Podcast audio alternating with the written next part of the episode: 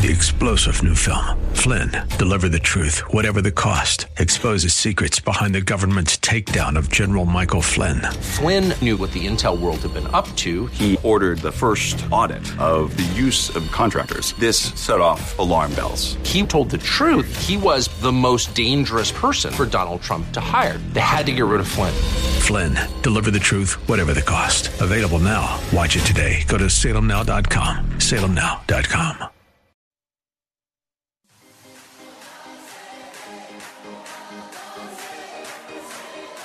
Welcome to Let Us Reason, a Christian Muslim dialogue with host Al Fadi. Let Us Reason is a unique show utilizing theology, apologetics, and evangelism to reach Muslims for Christ by comparing and contrasting Christian and Muslim doctrines. And now, your host, Al Fadi. Well, a happy mega morning uh, to all of you and uh, blessed Saturday. Uh, my prayer is that uh, today will be a, a, day that you will experience uh, the beauty, the grace, and the blessings of our Lord. Um, today, I am going to uh, take a different direction in terms of um, the themes that I usually focus on. And in fact, this is a new theme that slowly and gradually I'm going to venture into, and that's the theme of politics. But I'm not going to t- today to talk about our politics. Obviously, anything I'm going to share will be based on either a theological view or a biblical view. So today's topic actually deal with political Islam, not the biblical politics I want to share about, which I will do that at a later time. And specifically, the one I want to focus on has to do with the tension between Iran and Saudi Arabia. That's the specific tension, but also the tension that Iran is raising and causing between Iran and the international community. Now, in order for me to help you understand at least why in the world is Iran hung up on creating actually a war.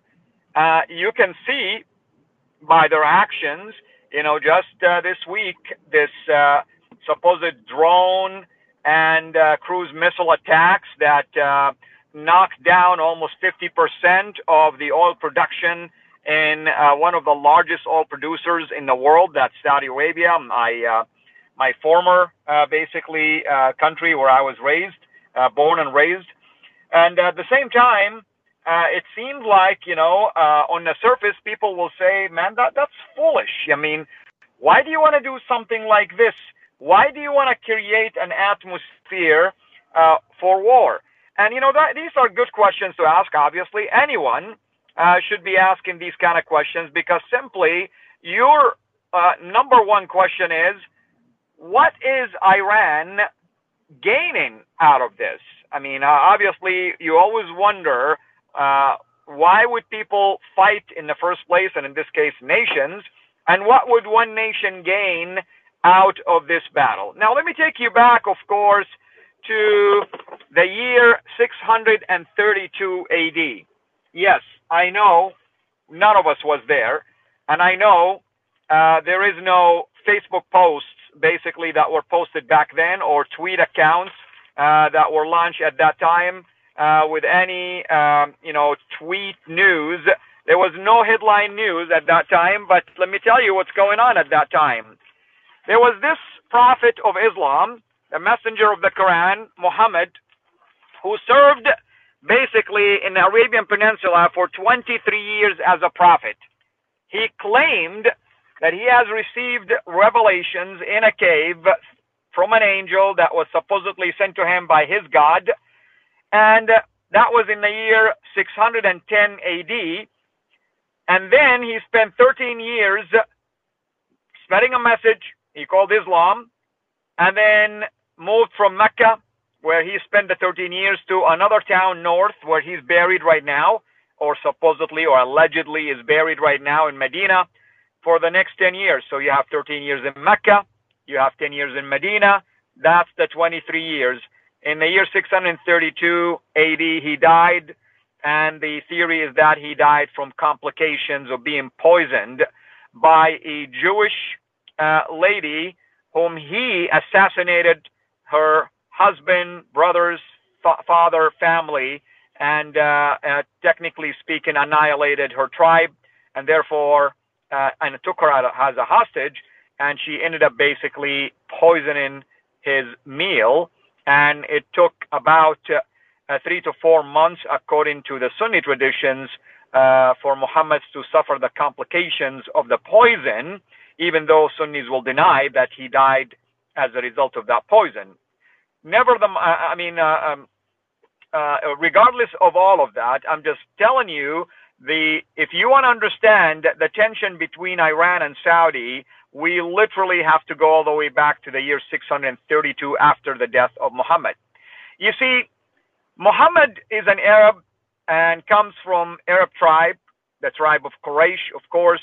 But in the Arabian Peninsula and even outside of the Arabian Peninsula, like in Jordan and Iraq, for instance, even uh, uh, parts of the Sinai Peninsula and other parts, of course, in uh, modern day Sudan, you know, in Yemen and the south and other uh, parts of the, uh, uh, the, you know, the Middle East, the idea of uh, tribal um, hierarchy is important. What happens is usually when the head of the tribe, and in this case Muhammad would have been the political leader of that tribe, died, then someone from his own tribe or someone from his own immediate family, first a son, and then maybe a brother, and if not, maybe a cousin, will assume the role of the leadership known as the caliphate, meaning a caliph basically is the successor, and usually it should be from the bloodline. Now, the family of Muhammad, uh, you know, Muhammad didn't have any sons, or at least any surviving sons. Uh, there is uh, uh, this also tradition that he had at least two, some will say three sons, all of whom died at a very young age, like in, in the first maybe uh, year or two. And uh, therefore, Muhammad did not have a male uh, successor to um, uh, basically assume his role. Now it's left, of course, to the family to decide who is next in line, and the, perfect candidate was uh, his cousin Ali. Now Ali, known as Ali ibn Abu Talib, is literally Muhammad's cousin. And he is also Muhammad's son-in-law because he married Muhammad's only surviving daughter, Fatima. Muhammad had four daughters. Three of them passed away by the time he died. Only one of them survived, and uh, by the time he died, her name was Fatima. And uh, uh, they thought that Ali is the perfect candidate since he is a blood relative.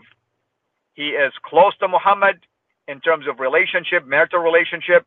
But also on top of this, when Muhammad was eight years of age, uh, both his mother his father died when he was still in the womb of his mom. Okay, uh, he died, so he was born orphan already.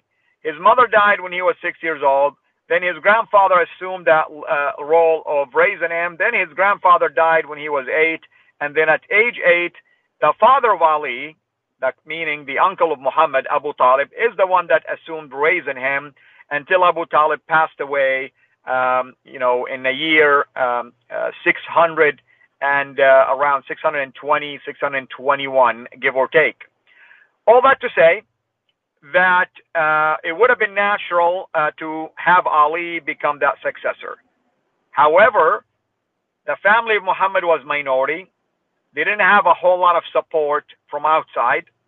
And the companions of Muhammad were many, and they can see uh, that a position like this is so powerful, politically speaking, and they ended up voting one of their own, meaning the companions chose one of their own, that's Abu Bakr, who happened to be also related to Muhammad by marriage, because Muhammad, believe it or not, happens to be the husband of uh, Abu Bakr's young daughter, who was six years old when Muhammad uh, basically proposed to marry her. Muhammad was 51 years of age. Aisha, the daughter of Abu Bakr, was six years old and then Muhammad was 54 years old and she was nine when they consummated that marriage. So they're related to each other. And also Abu Bakr was so close friend to Muhammad. He was among the first to believe in Muhammad. He was wealthy and supported Muhammad, of course, in a variety of ways and provided protection for him and so on and so forth. So they chose Abu Bakr. And uh, tension came into the scene between the relatives of Muhammad, known as Ahlul Bayt, meaning the family of Muhammad or the household of Muhammad, and the companions of Sahaba, okay, the Arabic word for it. And that tension in 632 AD is what we call today the tension between the Shia, because the companions of Muhammad, uh, the, the relatives of Muhammad or Ahlul Bayt or the household of Muhammad is what we call later the Shia, and then the companions is what we call later the Sunnis. So there you have it. That's the beginning of that division. It took almost 20 plus years and three other caliphs between Abu Bakr and then Omar and finally Uthman before Ali, the cousin of Muhammad, became the fourth successor to Muhammad, the fourth caliph during an era known as the Righteous Caliphate.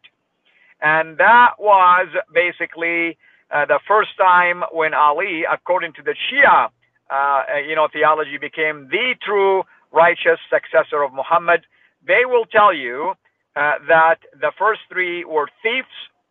They stole the caliphate and uh, political leadership from them, and therefore, uh, you know, Abu Bakr died naturally, but Omar and also Uthman were assassinated. So they will say they got what they deserve, and Ali, sadly, ended up being assassinated as well. So there you have the political background behind why we end up with a theological background. Shia, from a theological standpoint, also believe that Ali is the first Imam, and especially when you talk about the Twelvers, that's the predominant theological view in Iran. The Twelvers is named after the 12 Imams, plural, out of which comes the 12th Imam, the awaited one. And Ali is the first Imam. His oldest son, uh, I mean, his uh, one of his sons, uh, um, Hassan, uh, the oldest, basically was the second Imam. Both of them were assassinated, by the way, and then came the third son, the young one, Hussein, was assassinated. And Hussein is a big deal, by the way, for the Shia community. They they pray to him. They believe that he is interceding between them and God, uh, just like uh, you know the other imams. But he is a big deal, and they believe that they need to celebrate uh, basically his life. They celebrate his his death. Uh, there is 10 days at the beginning of the Islamic calendar in Muharram, the first month known as, uh, you know, holy or sacred days, where some, in some parts of the Shia world, they, uh, Shia will march and they f- uh, flog themselves with chains and, uh, with, um, you know, pieces of metal to bleed themselves, to shed their own blood for forgiveness of sin and so on and so forth. I mean, uh, we, we can we can get into these details at a later time. Today, just a background. So, uh, if Ali is the first Imam, his oldest son the second, his youngest son the third, and then it started to go through the lineage. We get to the twelfth Imam, who supposedly uh, was raptured uh, in uh, towards the end, uh, base, uh, around the you know ninth, tenth century, was raptured, remains alive, and he is basically waiting for the right moment to come back. His reappearance, uh, you know, basically kicks in motion the end times from the Shia standpoint. Now, from a Shia theological standpoint, the 12th Imam will not appear until there is a rising tension and a war or battles that will prompt him to come into the scene to fight the Armageddon battle once and for all. And he will have a prophet with him. Who do you think that prophet? You guessed it, our Lord Jesus Christ. You know, it's like taking some of the characters and some of the metaphors and the uh, symbols of the book of Revelation and reshuffling them, basically. Uh, so the 12th Imam is a big deal. And as a result of this, everything that Iran is doing since the Iranian Revolution in 1979 until today had to do with creating a political position in the world that will provide Iran with world domination, starting with the region first and moving forward. And if that means creating a war zone or at least engaging in war and hostility against the West or the enemies of the Shia version of Islam, then that will kick in motion in times and that will bring that 12th Imam, the awaited one. Okay? One of the, I mean, the previous president of Iran, Ahmadinejad, literally built a mosque for him, built a runway to await for his return, because according to their theology, he will come in and he will be basically leading prayer, and Jesus will be praying also alongside of him. Nevertheless, one of the things that also are crucial for us to understand is that he's believed to be alive, and they believe he's alive, and somewhere in a in a uh, in a well or, or a cave, and they they sometimes go and try to speak to him. So that's why uh, you'll see in this emphasis on the 12th Imam from a theological standpoint. Now, let's take a look at the Sunni side of things. Saudi Arabia is, is considered to be the head of the Sunni branch of Islam. They're representatives of that, obviously, simply because Islam uh, came out of Saudi Arabia. Back then it wasn't called Saudi, it's uh, just the Arabian Peninsula. Came out of Mecca, which belongs to Saudi today. And uh, uh, the, the, the Sunni branch of Islam also became predominant in there and spread all over the world. Although the Shia branch of Islam also is no small, uh, you know, faction. However, it's heavily concentrated in Iran. Let's think about this. From a world population standpoint, we have the estimate of about 1.6 billion Muslims in the world, about 25% of the world population. Out of the 1.6 billion, one can argue that about 85 to 88% of them can claim to be Sunnis, regardless of the fact that there is so many branches under the sub branches under Sunni uh, itself. So to say Sunni doesn't mean anything. You have to really be clear what branch of Sunni Islam are you. And then there's about 8% in the world who are Shia. However, when you try to look at it from a regional standpoint, there is high concentration of Shia in the Middle East. Iran has about 95% of its uh, basically citizens uh, uh, are Shia, and most of them follow the Twelvers view. Uh, although not all Iranians are on board with what the government is doing, but at least on paper, that's what we're dealing with. And then you have more than half of Iraq is Shia and sympathetic to Iran. You have the, uh, uh, you know, the political regime in Syria, uh, you know, led by uh, Bashar Assad, are sympathetic to Iran, even though they're minority, and the majority over there are Sunnis. And then you have Hezbollah, who also is um, a proxy arm for Iran in Lebanon, where Lebanon has also a large population of Shia. Hezbollah is kind of like the militant arm for Iran that is designed to antagonize the region and specifically antagonize Israel from the north.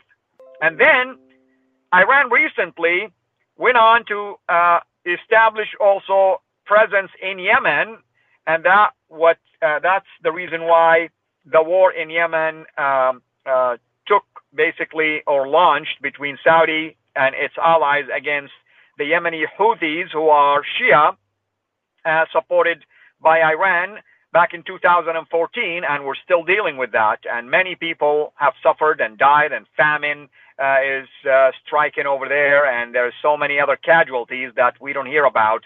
Nevertheless, uh, that explains why there is that tension that is taking place. But also, you need to understand that the eastern province of Saudi is heavily concentrated with also Shia Saudis who are sympathetic to Iran as well. They've always been persecuted by the Sunni regime. They've always been deprived of many rights. They've always been ignored and neglected, and therefore it was Iran's perfect chance to try to uh, play uh, the card of sympathy and uh, try to utilize them to their advantage. And there have been some riots that took place. Uh, there is a, a uh, area over there called Awamiya that the Saudi government have been um, uh, basically uh, putting an embargo against it and even bombarding him sometimes and uh, bulldozing some uh, properties and uh, arresting many people and uh, doing a lot of national security operations over there to kill operatives and so on and so forth. So you can see that there is a lot of political tension in the region. But Iran had its tentacles now spread north through uh, modern day Iraq and Syria all the way into Lebanon via Hezbollah, and now south uh, through Iran, uh, through uh, Yemen and the Houthis, who are at the northern border of Yemen, which mean they are able now to launch attacks at the southern borders of Saudi Arabia. And they've been claiming also that they've been launching some drone attacks from there all the way to the eastern province of Saudi, something I highly doubt that they have such sophisticated technology that will allow drones that can fly for hours uh, from Yemen all the way to the eastern province. I mean, if you're flying in an airplane, it can take at least three to four hours from Yemen to get to the eastern province. So that tells me that Iran is behind all of these attacks, and uh, only if the attacks were at the southern border of Saudi, I can believe that the uh, Houthis will have drones that can fly such a short distance. Nevertheless, that's what's going on. You have a theological underpinning that is causing theological tension between two of the heads of the predominant Islamic branches, the Shia and the Sunnis. They both clash theologically. The Sunnis consider the Shia to be apostates and her- heretics, and the Shia consider the Sunnis apostates and heretics. They hate each other guts. They do not like each other. They feel fighting each other is justified theologically. Killing one another is justified theologically. Iran is capitalizing on the Shia presence in the eastern province of Saudi, where the oil industry is, to their advantage. The Saudis, of course, are keeping a close eye on what's going on over there and making many arrests and attacks and so many other things uh, against their own citizen out of fear of reprisal. Iran is also spreading its influence south, and that prompted the Saudis and their allies, the Arab allies, to start bombardment campaign uh, against the Houthis in Yemen, destroying literally uh, most of the country. All that to say is, unless we understand that theology, we will be oblivious to why Iran is taking such bold moves by even attacking as recently as this week uh, one of the largest oil fields and oil refineries in Saudi that is even a nerve center for the world actually and doing so with anticipation that they're hoping a war will in soon uh, basically uh, take place on that stage. No wonder they've been also uh, seizing tankers. No wonder they've been antagonizing ships uh, in the uh, Strait of Hormuz. They're doing all of this. They're no dummies, by the way. Some people might think like, oh, their leadership is all crazy. They're, uh, you know, they're going out of their mind. No, they're theologically driven. Just like ISIS was a Sunni branch theologically driven to reestablish the lost caliphate and doing many dumb things because from our perspective, from their perspective, they're smart moves because they felt like they are also bringing about the end times where only a handful of Sunnis will reestablish the caliphate and they will be fought by the world. And as a result of that, of course, ISIS was being bumped up whenever the Allies were bombarding him because they felt that was a fulfillment of these prophecies. That was my background. Next episode, I'll dig deeper into more of this. So hopefully you'll find this enjoyable. As always, go and subscribe to our website, uh, uh, our uh, YouTube channel, CIRA International, and visit our website, cirainternational.com. Again, C as in Charlie, C-I-R-A.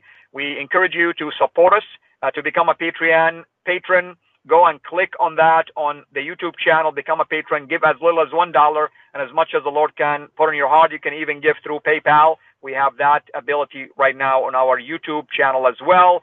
You can also sub, uh, subscribe and become a member on our website and have access to all of our unpublished videos. You can visit CIRAInternational.com to learn more. Thank you and God bless.